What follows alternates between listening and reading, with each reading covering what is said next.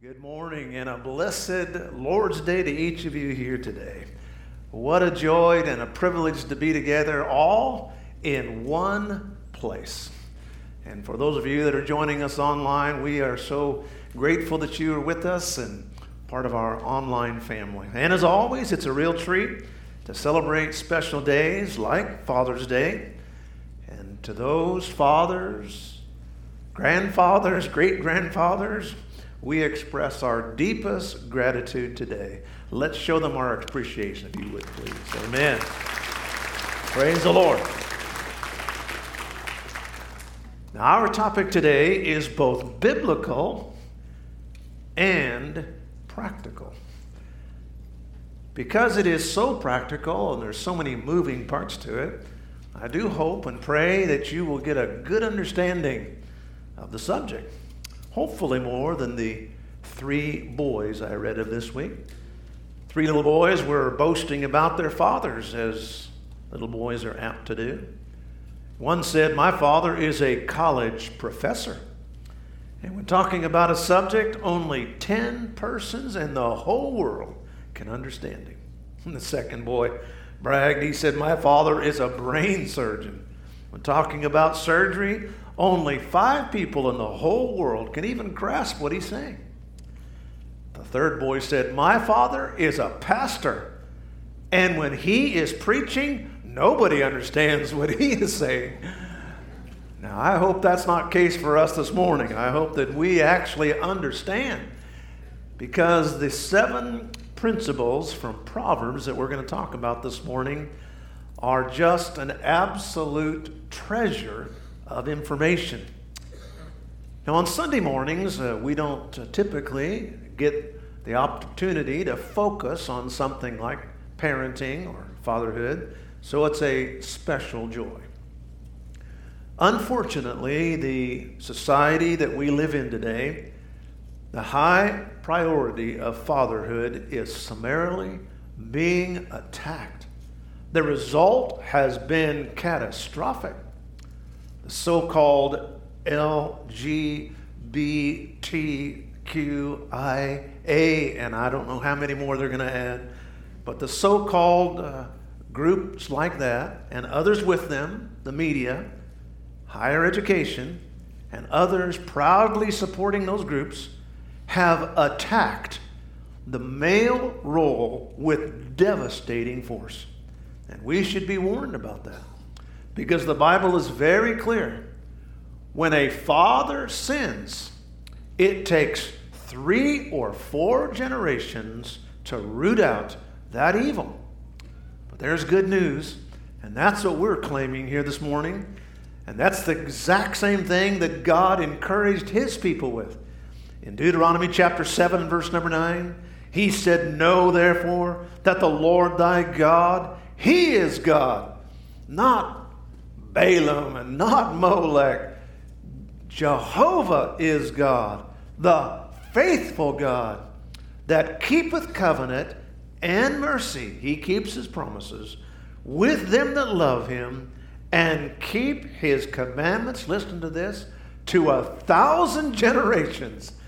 Whereas the evil of one generation might be visited three or four generations, God promises that what we do today when we love God and are faithful to our faithful God, God says that a thousand generations will prosper and be blessed after us. I tell you one thing, that is a tremendous blessing to know. When we have a nation of godly fathers, there is a wonderful trickle down effect. It impacts the mothers, it impacts the sons and the daughters. Everybody is blessed. Now, during this past year, our country and others around the world have had a terrible health crisis. And as a result, there has been a lot of shortages. We are told there are things like chlorine and rental cars that are now in demand, and even more serious things like bacon and grape nuts and toilet paper. They supposedly are a shortage of that. But I will tell you something here this morning. There is something I think it's even a greater shortage. And after listening to most of our governmental leaders, it is a shortage of common sense. The Bible calls that wisdom. There is a shortage of wisdom. Now, there is one book in the Bible that is dedicated to this shortage of common sense. It is called the book of Proverbs. And so that's going to be our focus this morning. Proverbs chapter 1 and verse number 8. My son, hear the instruction of thy father. As fathers go, so go nations, and so goes history itself. And so this morning, we're going to look at seven principles from Proverbs for our sons and, yes, for our daughters. Seven wise principles. Let's all bow our heads for a prayer. Father, we thank you this morning for your word. I bless you. I praise you. What a privilege to speak to these precious saints of God. Thank you for the wonderful music. Lord, my heart was lifted. Oh, my goodness. Lord, how I thrilled at the reminder of your goodness and your greatness. And Lord, we this morning ask you to move into this place. Give us spiritual ears to hear. And give us, Lord, the grace to obey. In Jesus' name, amen. The book that we're going to be focusing on, if you have your Bible, you can just kind of open it to it, or if you have a electronic Bible, you can just kind of get to that, is the book of Proverbs. Get your pen out, start writing what I'm about to ready to say because you need to know this. What is a proverb? A proverb is an eternal principle stated in concise terms. It is wise in content and concise in its form. Brief enough to be remembered, wise enough to be effective. That's what a proverb is in Scripture.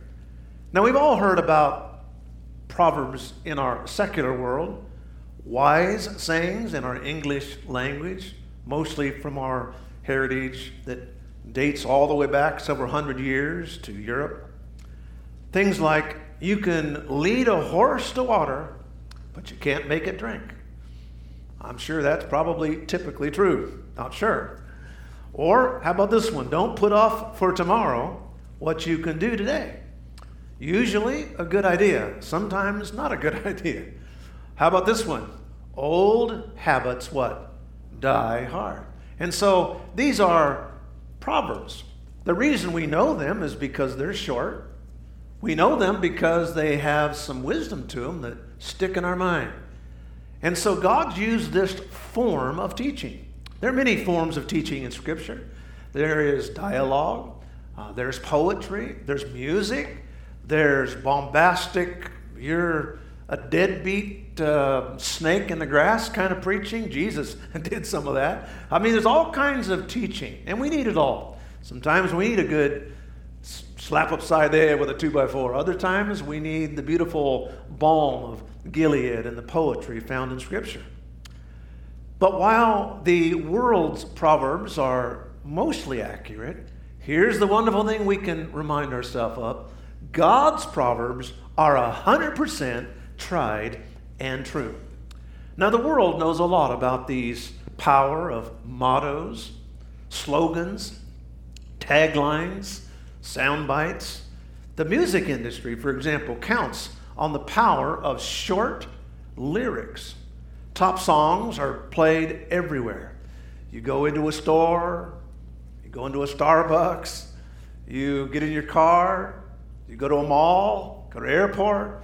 Pretty much wherever you go, without you realizing, there are messages being played with the vehicle of music.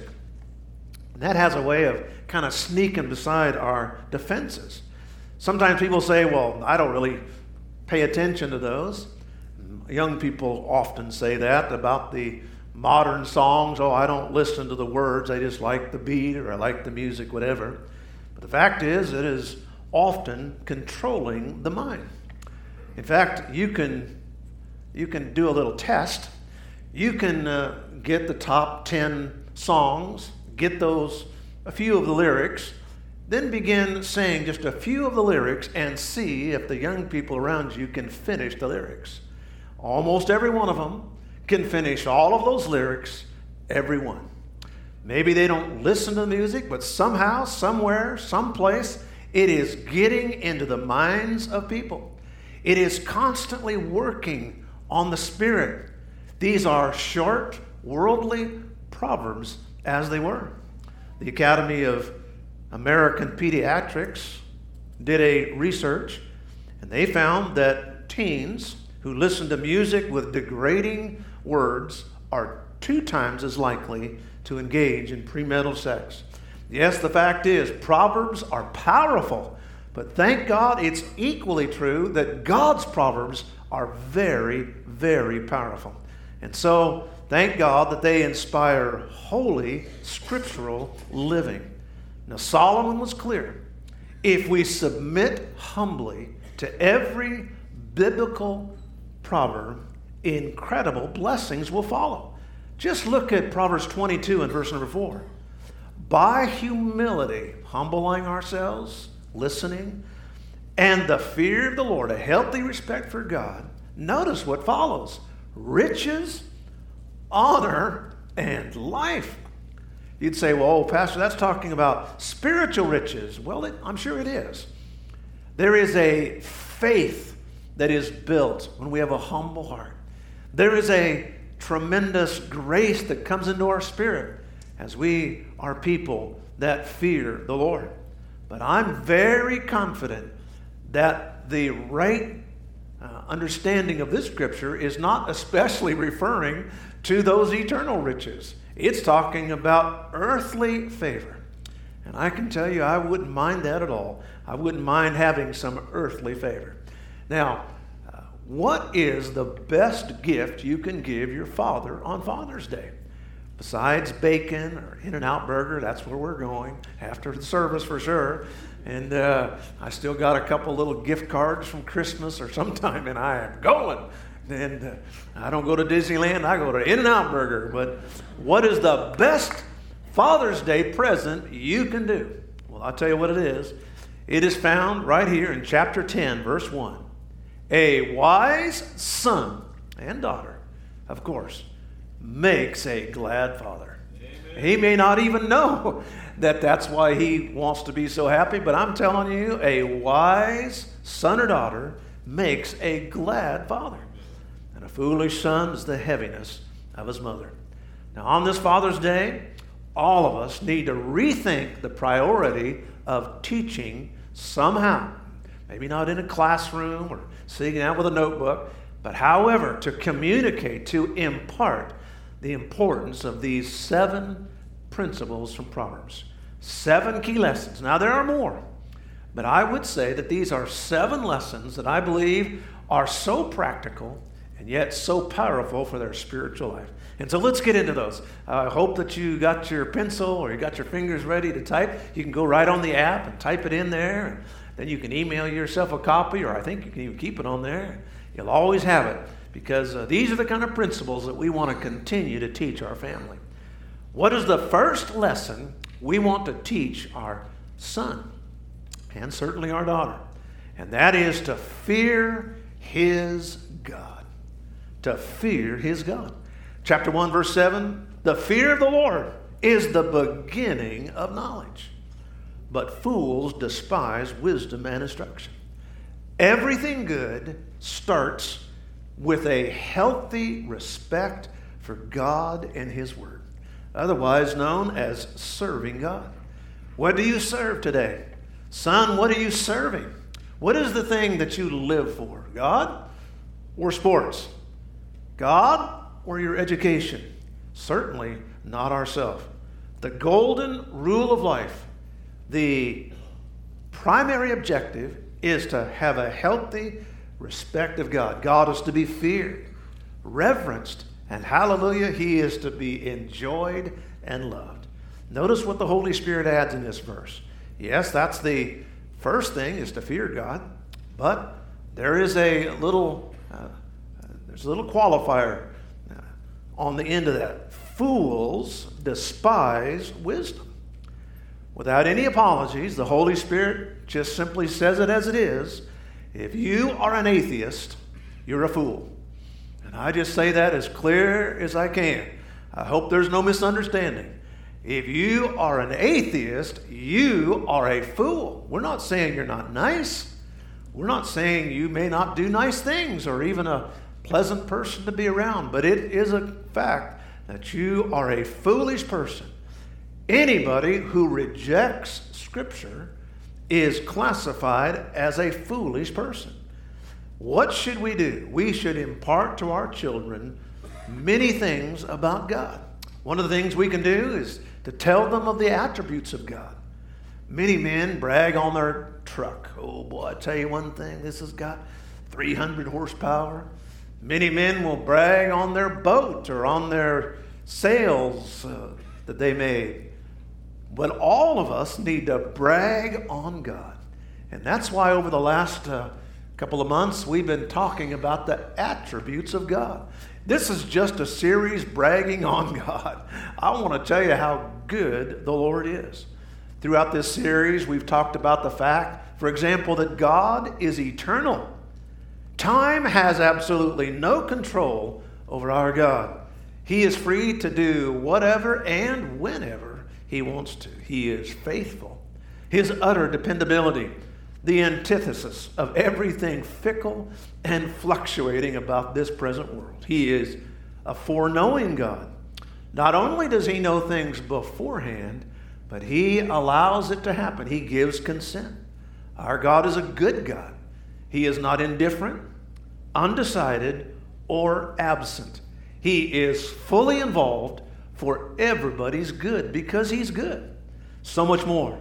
We talked about the fact that God is good. There are people who are ethical, there are people who are even moral, but there's only one who is absolutely holy. He is immutable, He never changes, He is just always does the right thing. He is loving and merciful, omnipotent, omnipresent, omniscient. These are just some of the things we've talked about.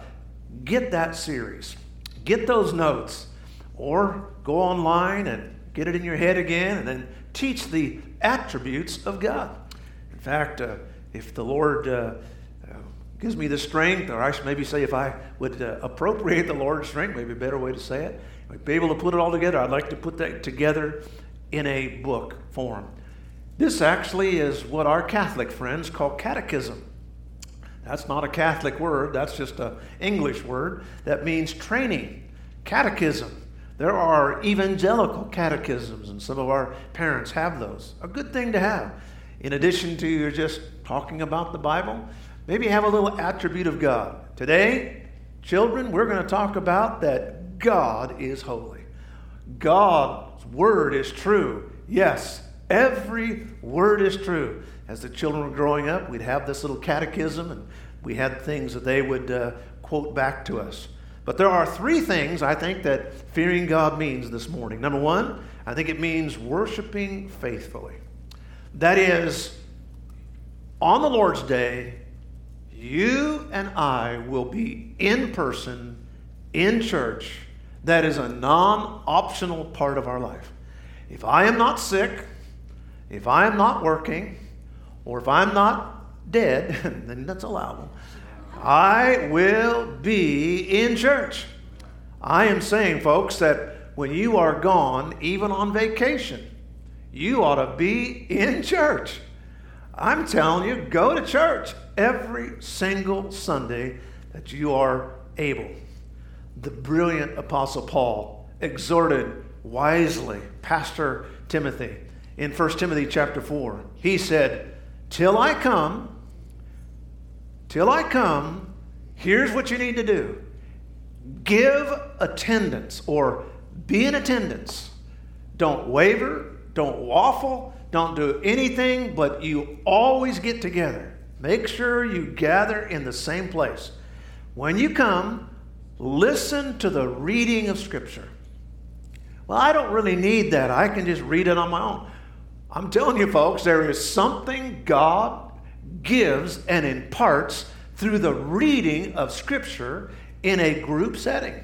If you go to church somewhere and they don't read Scripture, then don't ever go back because they ought to read Scripture. That is a scriptural church, reading Scripture to exhortation. That's preaching. There ought to be preaching, real preaching from a man of God in the house of God to the people of God. Preaching. There ought to be exhortation. If you don't feel uncomfortable once in a while, then that's not a good church. You ought to feel a little bit convicted at least once in a while. Now, I know some of you folks are perfect, and uh, nothing I ever say gets under your skin. But uh, the Holy Spirit ought to, it ought to be something that allows us through exhortation, doctrine, good, solid, uh, systematic, doctrinal preaching and teaching. You'd say, well, it's not really exciting, folks. It doesn't say, till I come, make sure you go to an exciting church. Now, I believe the greatest exciting of all is God's Word. And I don't know, I know some kind of need all that emotion, folks, and I'm glad for emotion. I'm, I get excited and sometimes may not show it or whatever, but I will tell you, folks, this is what makes for a solid family. When our sons and daughters look at us, do they see a faithful worshiper? I will tell you, whatever patterns of worship we establish is likely what they will do. It's highly unlikely that they will be more faithful than we are. Now, what grade is our Christianity? Do we have a C, a B? Well, it's really quite easy to have an A plus Christian. Perfect? No. But one who is serious about their faith. We've been talking about the three B's over the last few months, and that is to believe on Christ. Believe He is your Savior. Then to be baptized, and then to belong. That's why here in a few weeks we're going to have our next uh, new members class. And if you're not a new member, uh, if you're not a member of this church and you've been a regular tender, come. Why not just join? What would be the harm of belonging to a New Testament Bible believing church? That is A plus. That's the kind of grade I want. Worshiping faithfully. Second thing I think fearing God means is reading consistently. As evidenced by your worn out Bible. Will your children treasure your Bible when you pass away? That worn out Bible? There is no gift that you could give your child anymore. Now, you may be an electronic person. That's pretty much what I am anymore. I can make the things so much bigger, study things. But you ought to make sure that you have a worn out finger or carpal tunnel because you've been looking at your Bible so much. Folks, our lifestyle ought to validate that we are a Bible loving person. It is vital to our health like good food. Jesus said in Matthew 4 and verse 8, or excuse me, 4 and verse 4, he answered and said, Man shall not live by bread alone. Now, I think I can almost live by some of that good bread, but I'm telling you, we live by the word that proceeds out of the mouth of God. Amen. Do you eat regularly? Well, I think you probably do. Do you eat good food daily? In my case, I eat hourly. when my wife was around me, she said, I can't believe how much you eat. How often you eat? Well, I don't know. And uh, we go on a little trip, and uh, I've got a big old giant snack bag because you never know. Might be out in a desert someplace, you know, down there in Lodi, downtown, and you never know. It just might be rough. but do we have that much excitement about making sure we have our Bible with us or Make sure we can get into the Word of God, worshiping faithfully, reading the Bible consistently, and number three, praying constantly. So aware of God's constant presence that we talk to Him about everything. Nothing too big, nothing too small. Trust in the Lord, Proverbs 3 5. Trust in the Lord. The word trust there means, in the Hebrew language means to lay down helplessly, face down. That's what the word means. Put your face down and say, Lord, I trust you. I believe you. Do what you will. I trust you in this matter. Don't lean in your own understanding. Make sure that our decisions are biblical. In all your ways, acknowledge Him, and He will direct your paths.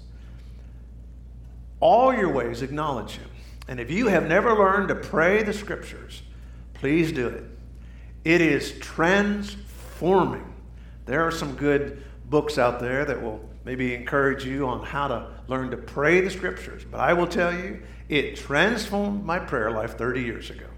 From having a hard time praying to honestly, sometimes in the middle of the night, thinking, I just can't wait till I get up because I really want to share some things with the Lord. I want to talk to the Lord.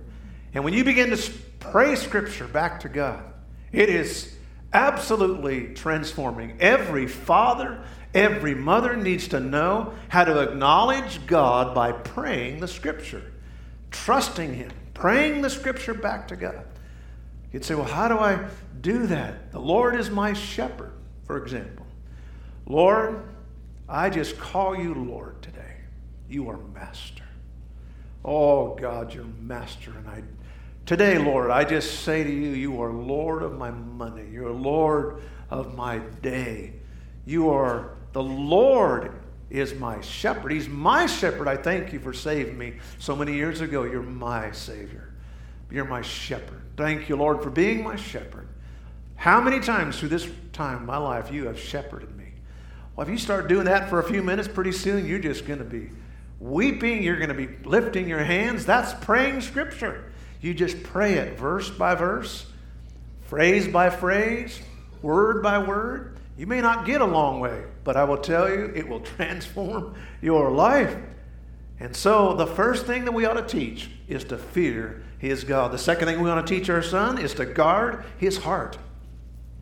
What are we going to tell our grandsons and our granddaughters? Guard your heart.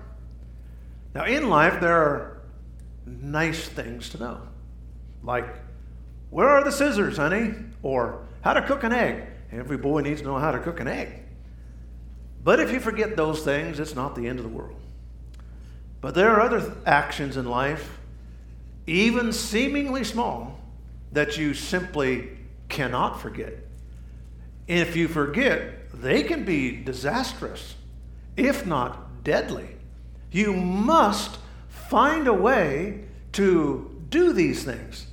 We cannot say, Oh, I forgot. That's, you can't do that. Oh, I just forgot. There are some things it's okay to forget. You can't cook an egg, okay. But, friends, there are some things in life you can't say that about. You just can't. Don't do it. Don't be so slothful that you say, I forgot. Friends, you cannot forget this. When our sons, both of my sons were young, we would teach different things, even some of the daughters. I don't know that all the daughters got this lesson. But we talked about how to change a tire. Now, I know how you change a tire. You just call AAA. That's how you change a tire. Who needs to change a tire? But you need to know how to change a tire. So you make sure you, you know, block the car, put it in park, you know, you loosen the lug nuts before you put the car up, then you put it up, then you spin them off, and you do everything. But the last step, you can't forget. You just can't. And that is once it's back down on the ground, then you take that wrench and you give it that final tug. Because hand tightening, even tightening on the wheel, is not going to do it. You have got to get it on the ground and then you got to reef on it. That's my dad's word. You got to reef on it. You get that thing and boom. Because you'd say, well, what's the big deal? The big deal is potentially deadly to have loose lug nuts. You can't forget your lug nuts, folks. That's why Solomon said in verse 3 of chapter 3 Don't let mercy and truth forsake you. Don't do it. Don't say, I forgot. You can't forget these things. Some things, yeah, you can. You can't forget this. Bind them about your neck, write them on the table of your heart, do whatever you got to do, but tighten those lug nuts. If you've got to take a scribe and carve it in the table of your heart, then do it. Why? Because, verse 4, you will find favor and good understanding. Some translations make that word success in the sight of God and man. Folks, there are some lug nuts that need tightening. What are they? God says there's two of them. There are two lug nuts that you just got to tighten. You cannot afford to forget this. The first one, let not this lug nut be loose. Don't ever let mercy depart from you. And second of all, don't ever let truth forsake you. Mercy. What is mercy? The Hebrew word hesed. It is the word that means love. But it's more than that. In fact, it's one of the most beautiful Old Testament words. You've maybe heard people preach about it before. It means merciful is translated faithful love, or actually, the most accurate, loyal love. Don't ever forget that you must have a loyal love for Jesus. Keep Jesus, number one. I will never let Jesus out of my eyes. He is my, he is number one in my life. Mercy, loyal love, and then truth. An unshakable belief that all scripture, reliable, dependable, accurate, 100% truth. There has never been a greater assault on our sons and daughters, their minds and their hearts, than right now. It's everywhere today. Through the fake social justice that's being perpetrated, through false science, the torrent of error is mind boggling.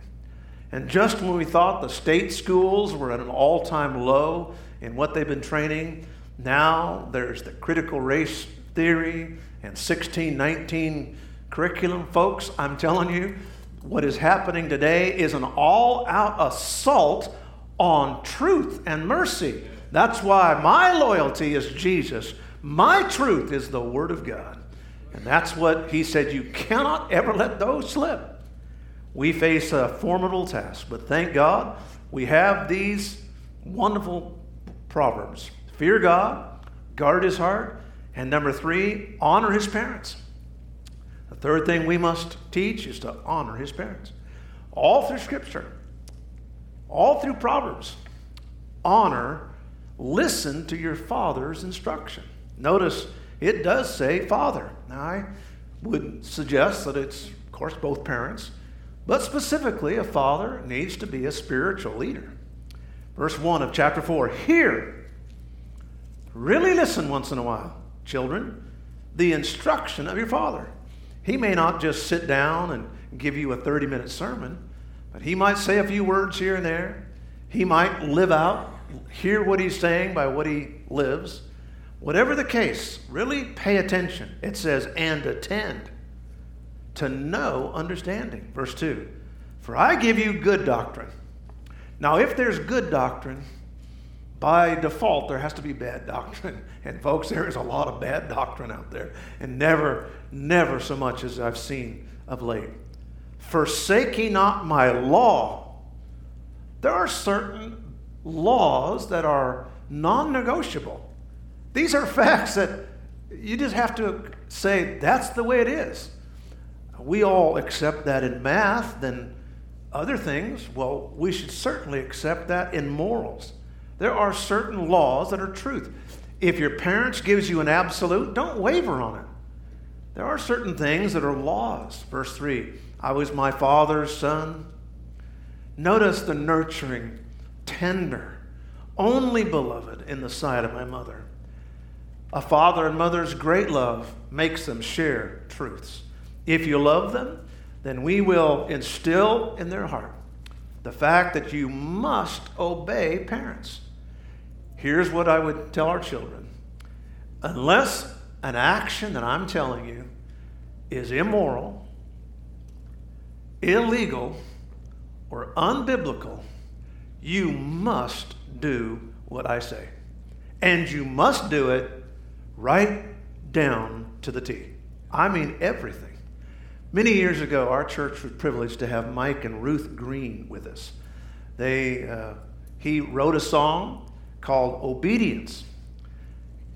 Frank Garlock took it, and Patch the Pirate made it well known. It is called Obedience, and nobody can capture the essence of obedience better than in this song. So I've asked uh, Brother John and Nancy, and uh, I don't know if we have the words. Oh, there we go. All right. He's going to sing it, but I want you to, add, you can sing it with us. I hope you will. It's a catchy little tune. but uh, it has all the essence of obedience. Listen to it. Obedience is the very best way to show that you believe. Doing exactly what the Lord commands, doing it happily. Yes. Action is the key, do it immediately. Joy you will receive.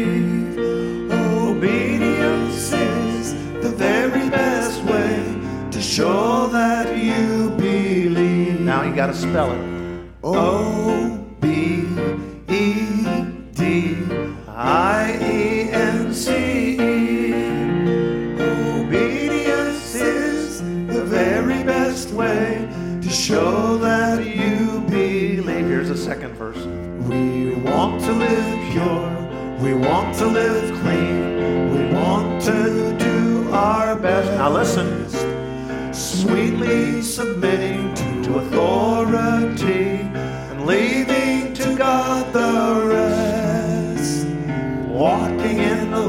Keeping your attitude right on the narrow way. For if we believe the word we receive, we always will obey. Amen. Thank oh, you. Pretty. Oh, good. Oh, you, oh, keep going? They can't spell. So Oh, okay. Thank you. All right. I already noticed that. So thank you so much. All right. Let's give them a hand, please. All right. Okay. Didn't that capture the essence of obedience? I know there's like 10 different aspects of obedience there. You'd say, well, that sounds easy enough, Pastor. Well, amen. Sometimes it's easier saying than living, wouldn't you agree? You'd say, well, why is obedience so hard? Well, here's why Proverbs 22, verse 15. Foolishness is bound in the heart of a child. Oh, dear Lord, I wish I didn't ever read that. A sad fact of humanity foolishness, disobedience, is in the life of every child. No child escapes it. People say, oh, that child. Nope. Every child is, has a disobedient heart. Now, it's true, some act out a little more than others, some are a little more assertive than others, but I wish it wasn't. I wish that verse said, disobedience or foolishness is found in the heart. Ah, but it doesn't say that. Notice the word, it is bound. The actual word picture is that of something that's been tied and left for years, maybe grown into the trunk of a tree or something. It's almost, you almost cannot get it away. The mind and the soul are so intertwined with sin, it is deeply stained into the fabric of life. Now, there's only one way to get it out. Well, I will talk to my child. Good luck on that one. I'll take him to ball games. Good luck on that one. I'll go to Disneyland. Good luck on that one. We'll have a party for our children. We'll have a party when they're one, when they're one and a half, when they're two, when they're two and one month. We'll just be the best friend of our child. Good luck on that. You can kick the can down the street all you want, but I will promise you there comes a time when you are going to have to cut bait. You're going to have to do it. It is bound in the heart of a child, and no amount of talking is going to get the job done. Loving strictness coupled with just repercussions. I hope you're writing this down. Loving strictness coupled with just repercussions, faithfully carried out, carry the wonderful promise the rod of correction shall drive it out. Far from them. Amen. Oh, I just don't know what to do. Well, I don't know what to tell you. It's pretty clear. It's a rod of correction. No amount of talking is going to get the job done. Folks, the punishments must be done in love, and but yet they are a strong reinforcement. It's, well, I don't believe in that. Okay. Society learned a long time ago that signs and talking don't work. Traffic signs are good. But it says if you speed, it says don't ever go over 70. Many people, I'm not, well, many people go over 70. But I will tell you, if you get a $600 speeding ticket in Avenel on I 5, I don't know who got that, but if you get a $600 speeding ticket without having a seatbelt on, there was a reason. But if you did that, and then you will obey, there is a sting that is required. Signs don't do the job, there must be punishment. Folks, a disobedient child who refuses to comply is not only a spiritual disaster, they are an antisocial personality and likely will be a criminal adult. Friends, do everybody a favor and for certainly your own home and yourself.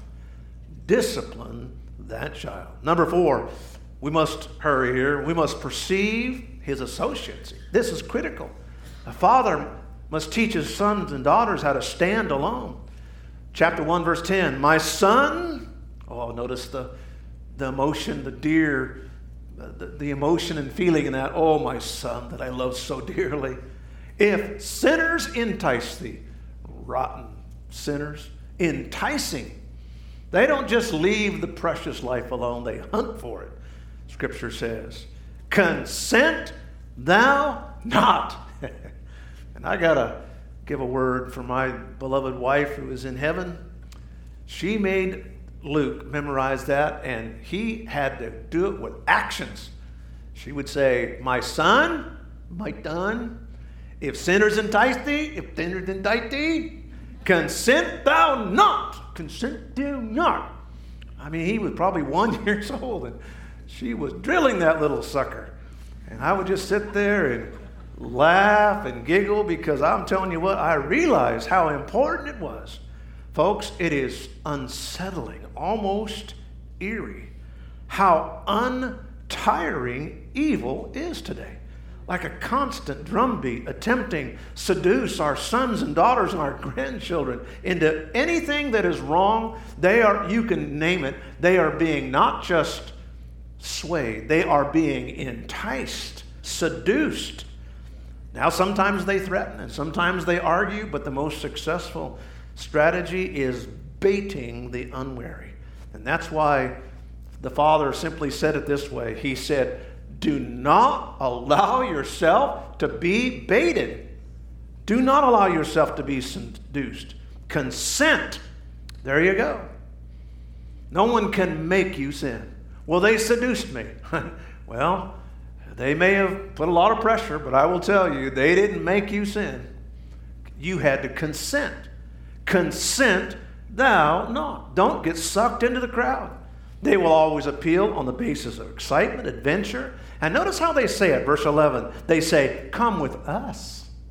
Verse 13, we shall find all precious substance. We shall fill our houses with spoil. Cast an eye light among us. Let us have one purse here they are. Oh, it's be part of the crowd. There's only one problem with all that us talk. When you stand before God, there's going to be no us. Romans 14, verse 12 says, So let every one of us give account of himself to God. Mama not going to be there. Papa not going to be there. Oh, George isn't going to be next to you. Neither is Sue. Nobody gets the privilege of having someone stand to them. Nobody gets the, the right of having the heat of God's wrath. You can't phone a friend when you're at the judgment day. It has always been true. Peer pressure is been so great, but it is exponentially increasing. The prophet lamented truth had fallen in the streets. I will tell you, it is like that today. Frankly, it is rare to find truth. It's not in the schools. It's not in the government. It's not in typical businesses. It is not almost any, it's not in songs. It's not in, even in science anymore. Their truth has fallen in the streets. It is rare to find truth. That's why homes and churches like this one, who stand for truth, are a rare privilege that you and I need to support with every ounce of energy we have. Because, friends, it is so important to teach our children to stand alone. Number five, to regulate his passions. Our sons and daughters have God given passions. They are hopes and desires that God places in their heart. Depending on what we do with them, leads us either into tragedy or triumph. And one of the landmines is especially harmful. Chapter 5, verse 1 My son, attend unto my wisdom, bow thine ear to mine understanding. Be discreet, verse 2, that thou may regard discretion, and thy lips may keep knowledge. Verse 3 The lips of a strange woman or man drop like a honeycomb. Man, I'm telling you, it is as sweet as it gets. But her and her mouth is smoother than oil. But you need to learn, verse 8 remove thy way far from her. Don't even come close to the door of her house. The best plan is to avoid. Throughout the Old Testament and New Testament, there are the three F's that constantly got God's got people, especially men, and especially and amazingly so, great men. there was the uh, F of fame. Fame just took down so many. Saul was taken down, King Saul, by the lust for fame. Finances. The second F is finances, the third one, females, and it certainly could be the opposite sex. We could just say males. But the fact of the matter is, folks, you've got to guard your feet and guard your eyes and guard your ears.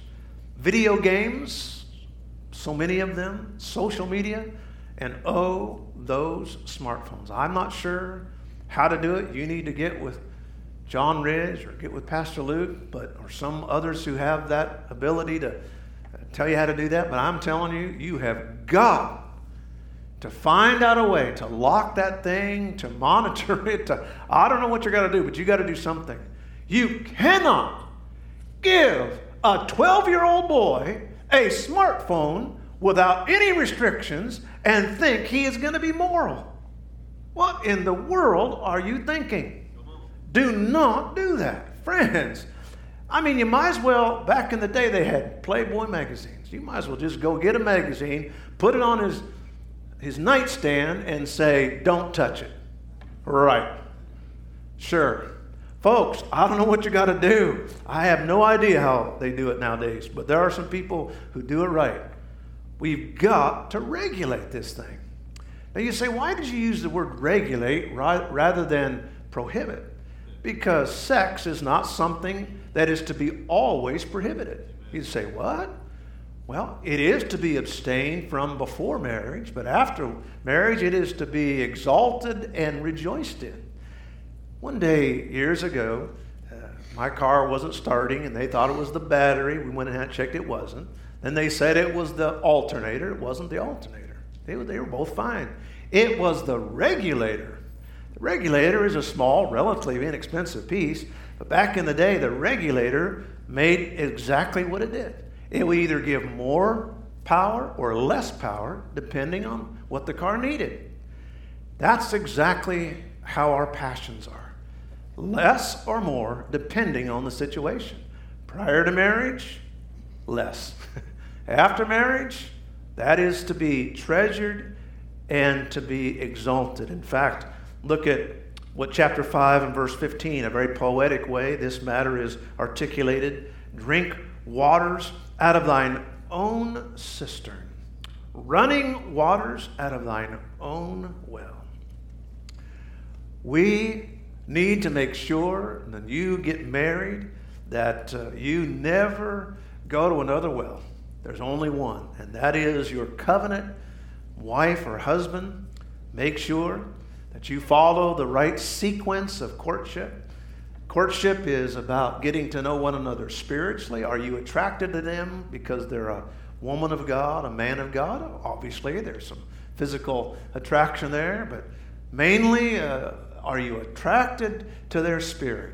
Spiritually speaking, you get to know them spiritually in the friendship stage. Then you get to know them mentally in the more as you get along and to make sure that you have a compatibility. And I think that, that that's important. And then, of course, later when you get married, God's wedding gift is the beautiful gift of the marriage bed. And that's when you get to know each other physically. Doesn't mean uh, you can't hold hands or something, maybe when you're uh, engaged, but I think what God's saying here in all of this is just guard your heart and regulate your passions. It is about that time, and uh, we've still got so much more. I don't think I want to rush this. And so I'll give you, for those of you who uh, may not be able to uh, come back uh, next week, uh, you'll have to watch online. But let me give you number six. I'll, I'll just give you number seven as well, but uh, we'll come back. I think we'll have to come back and do this again. Verse or number six. What's the sixth thing we want to teach? And that is to pursue, pursue his work. They need to be hard working. And then number seven, organize his finances. Organize his finances. Now, uh, we're going to uh, stop there. Going to read to you just a little note. And then we're going to have a time of prayer for families, for fathers, for mothers. And so, what I may do is just finish the message next week and then carry on with who is God. We get the right to do that because we come back to church every Sunday. So, what's the difference whether we finish today or not? I just kind of leave you hanging. In 1924, President Calvin Coolidge declared that Father's Day was now a national celebration, a real good national celebration. Sonora Smart Dodd was sitting in church in 1909 listening to a Mother's Day sermon.